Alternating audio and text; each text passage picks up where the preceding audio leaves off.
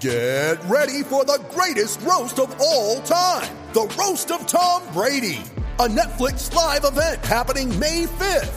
Hosted by Kevin Hart, the seven time world champion gets his cleats held to the fire by famous friends and frenemies on an unforgettable night where everything is fair game. Tune in on May 5th at 5 p.m. Pacific time for the Roast of Tom Brady, live only on Netflix.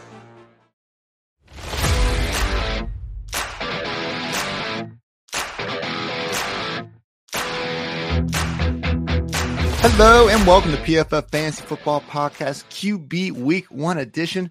I'm your host Ian Hartitz. We've made it. Week One's here. Hopefully your fantasy drafts are in the past. If not, good luck we're on the week one. Let's get after it. Format of today's show riding solo. Going to be going through some of the best, worst matchups of the week, streamers of the week, pressure index, get into a couple questions about the week one ranks. Goal here, give you a great primer on the entire quarterback position, hopefully in about 15 or 20 minutes. So, with all that said, let's get right into it. Best matchup of the week.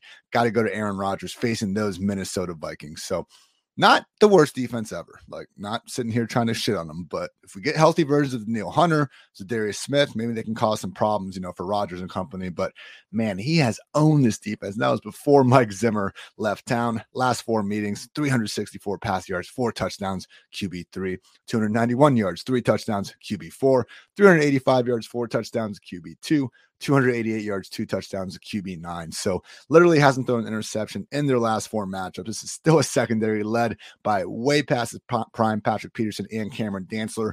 PFF's 18th ranked secondary as a whole. I think Aaron Rodgers, wow, we know the ceiling here in Fantasyland might not be as high as past years.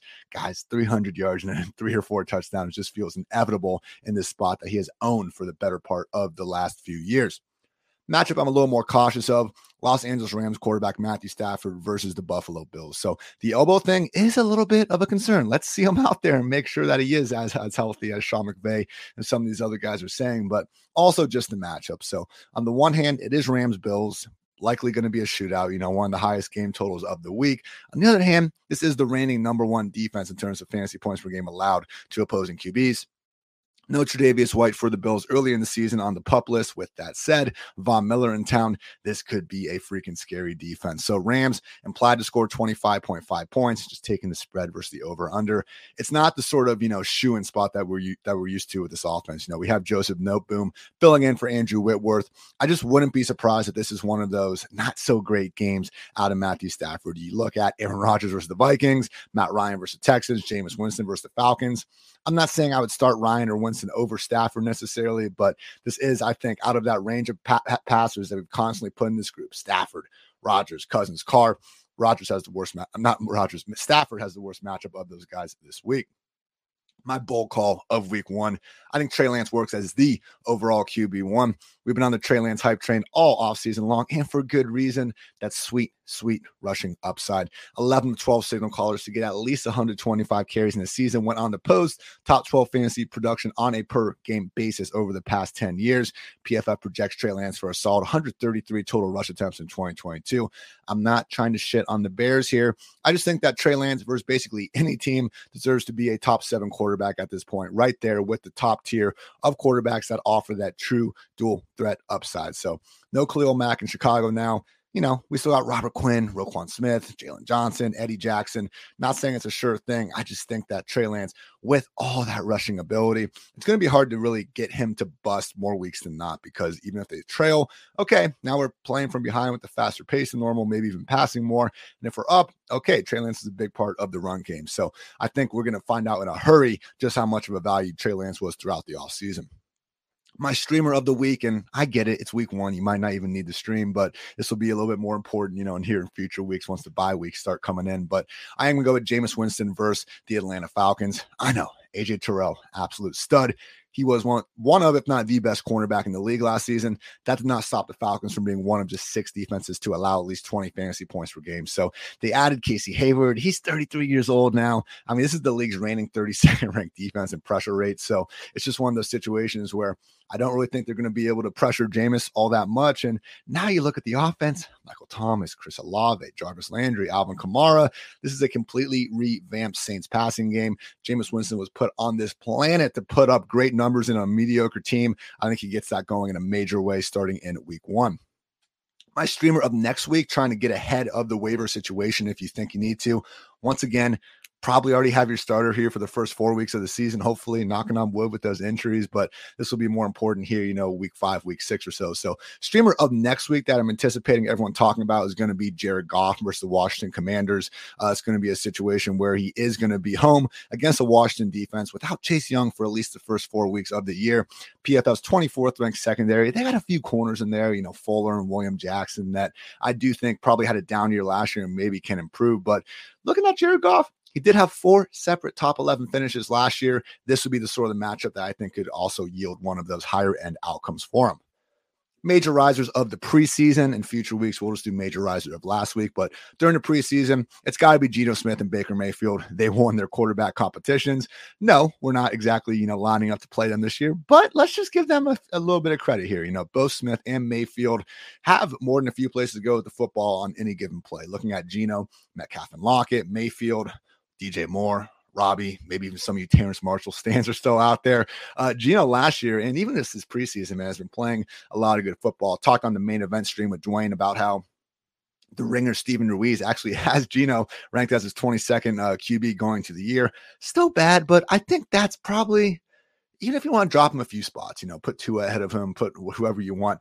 I really think Geno is more bad than like worst quarterback in the league. So that's my, you know, big hot take here with Geno Smith.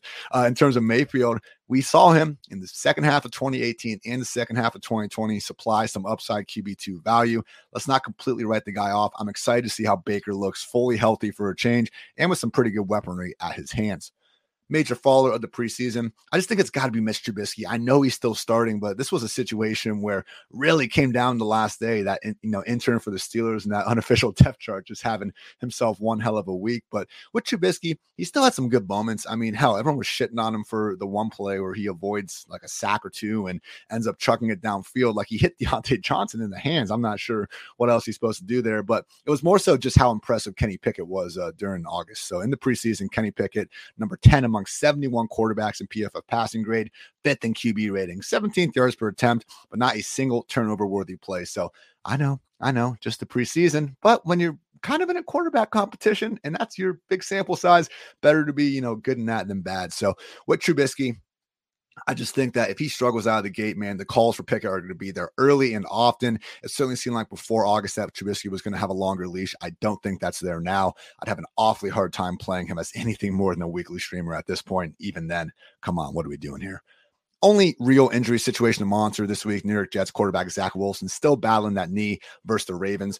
This could be terrible if he plays. Like if he plays, Baltimore Ravens defense all of a sudden goes up to the top because just the way that Wilson needs to succeed is really reliant on his mobility, getting out of the pocket and being able to make some of those just ridiculous off platform throws that he's making when he is at his best. So I really think that, you know, Flacco, who, yes, he is uh, certainly someone who's going to have a blunder himself. I mean, he had that pretty uh, horrendous pick six during the preseason that all kind of uh, reminded us of some of the lowlights over the years. But I really think a healthy Flacco you know, in a revenge game just gives this offense a little bit better chance than Zach Wilson if he's at less than 100%. So, really think for guys like Elijah Moore, uh, Corey Davis, you know, Garrett Wilson, who's still maybe wide receiver four at the time, everyone on the Jets offense, I think, will be in a slightly better situation if Zach Wilson stays on the sideline until he is fully healthy.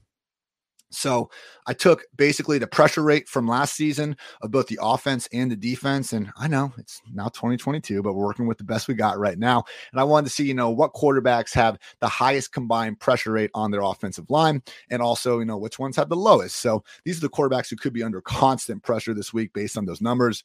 Tua against the Patriots, Dolphins reigning 32nd ranked offensive line pressure rate allowed. They made some improvements, but still ranked just 23rd in PFF's offensive line rankings. So might need Mike McDaniel to really scheme up some goodness for Tua in the short areas of the field if he does not have time to throw. Kirk Cousins versus the Packers.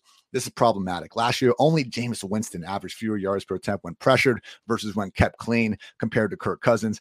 I love when a stat just makes sense. Like we all look at Kirk Cousins when he's out there, and he really is great sometimes. You know, he's a quarterback that I think is maybe gets some unfair flack because of the wins loss record compared to actually what he's doing out there. But clean pocket, there really aren't many quarterbacks better than Kirk Cousins. The problem is similar to a Jimmy Garoppolo. Once you get even a little bit of pressure on him, things fall apart in a hurry. Also, Marcus Mariota versus Saints, league's reigning 31st ranked offensive line and pressure rate. Good luck with Cameron Jordan. Baker Mayfield versus the Browns. Again, bad Panthers offensive line. Good luck against Myles Garrett. And Ryan Tannehill versus the Giants. Last year, only the Dolphins and Falcons allowed a higher pressure rate than the Titans. On the other side of things, these five quarterbacks could have all day to throw this week. Lamar Jackson against the New York Jets. Only the Lions and Falcons are worse than the Jets in pressure rate. Now, Jets have done a good job improving their whole defense. You know, they were also the worst team in the league against running backs last year. So take it with a little bit of a grain of salt, but come on, it's Lamar Jackson versus the Jets. Certainly expecting a big performance from him. Patrick Mahomes against the Arizona Cardinals. Maybe a healthy JJ Watt is just, you know, a game wrecker again, but really losing Chandler Jones. This is the one thing I think could really hold back Arizona from making a pretty big leap this year. Don't forget, even despite having an injured version of Kyler for a lot of the second half and missed a lot of games, sporadic DeAndre Hopkins, like they were only one game out of first place when the time, uh, when the season was all said and done last year. So really wouldn't be surprised if uh, the Cardinals have a great offense, but we could see Patrick Mahomes expose this pass rush in a hurry in week one. Tom Brady against the Cowboys. This isn't an indictment against the Cowboys pass rush. It's, it's, more so how great the Buccaneers have been at avoiding pressure because of Tom Brady. I mean, last year, guys, third quickest average release time among 44 quarterbacks, and he still had the 15th highest average target depth. I mean, usually, you know, you get the Ben Roethlisberger late career Ben Roethlisberger uh, average target depth when you have guys getting the ball out of their hand as quickly. The fact that Brady can still have a downfield mindset while having that quick of an average release time, he's truly an anomaly in that in that uh, statistic.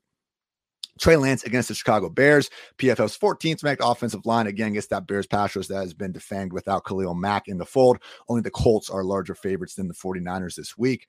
Jameis Winston against the Falcons, again, really setting up nicely against that uh, Falcons defense that was literally the worst pass rush in the league last year in terms of pressure rate couple more things before we get to a couple rankings notes. So basically, these are three matchups that have a game total in the 50s and then two offenses that operated at a top 10 pace last season. Shout out to Football Outsiders for the seconds per play. So these are shootout potentials. And, you know, I get it. They're kind of obvious, but let's just talk about it. Why not? Week one, baby.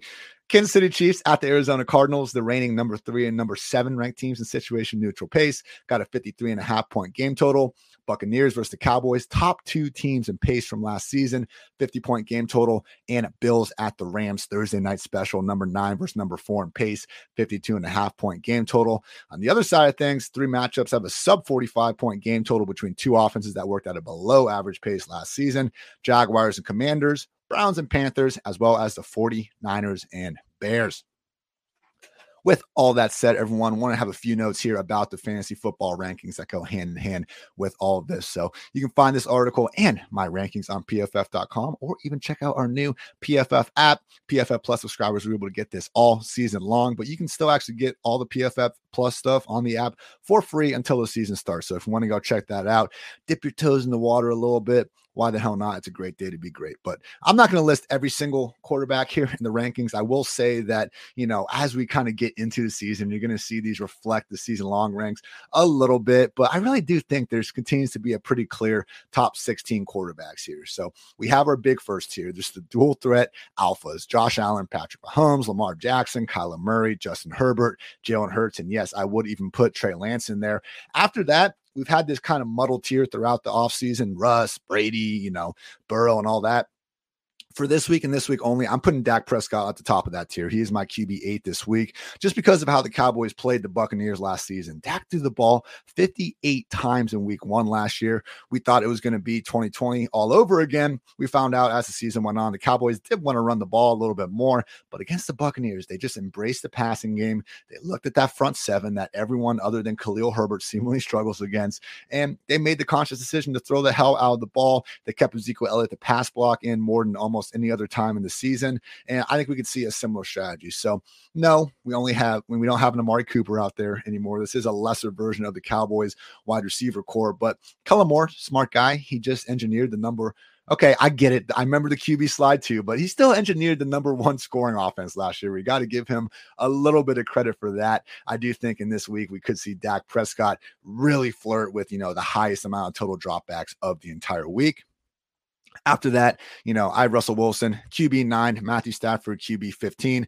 I really think that Russell Wilson getting to face that Seahawks defense that was already a unit at this point that we weren't particularly scared of. And now you take Bobby Wagner away. I just think Russ is going to have, you know, one hell of a homecoming here. And then Aaron Rodgers, aforementioned Vikings matchup. To me, I'll prioritize them and Tom Brady's more assured value over guys like Joe Burrow facing the Steelers, always kind of a tough interdivision test. Derek Carr against a vastly improved Chargers defense. Kirk Cousins going up against maybe the best defense in the league in the Green Bay Packers, and Matthew Stafford with that aforementioned tough spot against the Bills. So mentioned Jameis as a good streamer. Matt Ryan's another guy in a pretty good spot against the Houston Texans. He comes in as my QB 18 this week. And then Trevor Lawrence and Carson Wentz. I mean, yeah, I get it, gross, but I think this could be a sneaky shootout between the Jaguars and the Washington Commanders. So I know this hit our, you know, bad list of teams that were slow paced last year and also just have a low game total. But I think when you look at these offenses, they both have very improved weaponry. Carson Wentz is an upgrade over Taylor Heinicke. Yeah, I get it. It's sad. Now, why is it between McLaurin and Muhammad type of situation? But he is an upgrade. And Trevor Lawrence, despite how bad last season was, you give him these weapons, you give him maybe an actual 2022 offense offense to work in. Maybe he can surprise and not make a Burrow esque leap. Like I'm not expecting Trevor Lawrence to be someone we're like, you know, ranking in the top eight by the end of the year. But I think Lawrence could kind of be in that Kirk Cousins, Derek Carr tier when it's all said and done on that QB one borderline. So that's going to wrap up the week one QB preview. It's great to be back, guys. I love having, you know, actual live football ready to be played here imminently. And yeah, great day to be great. Once again, you can check out all this at pff.com on the PFF app. Make sure you go yourself PFF Plus. So I'm Ian Hartitz. Thanks again for tuning in. Until next time, take care, everybody.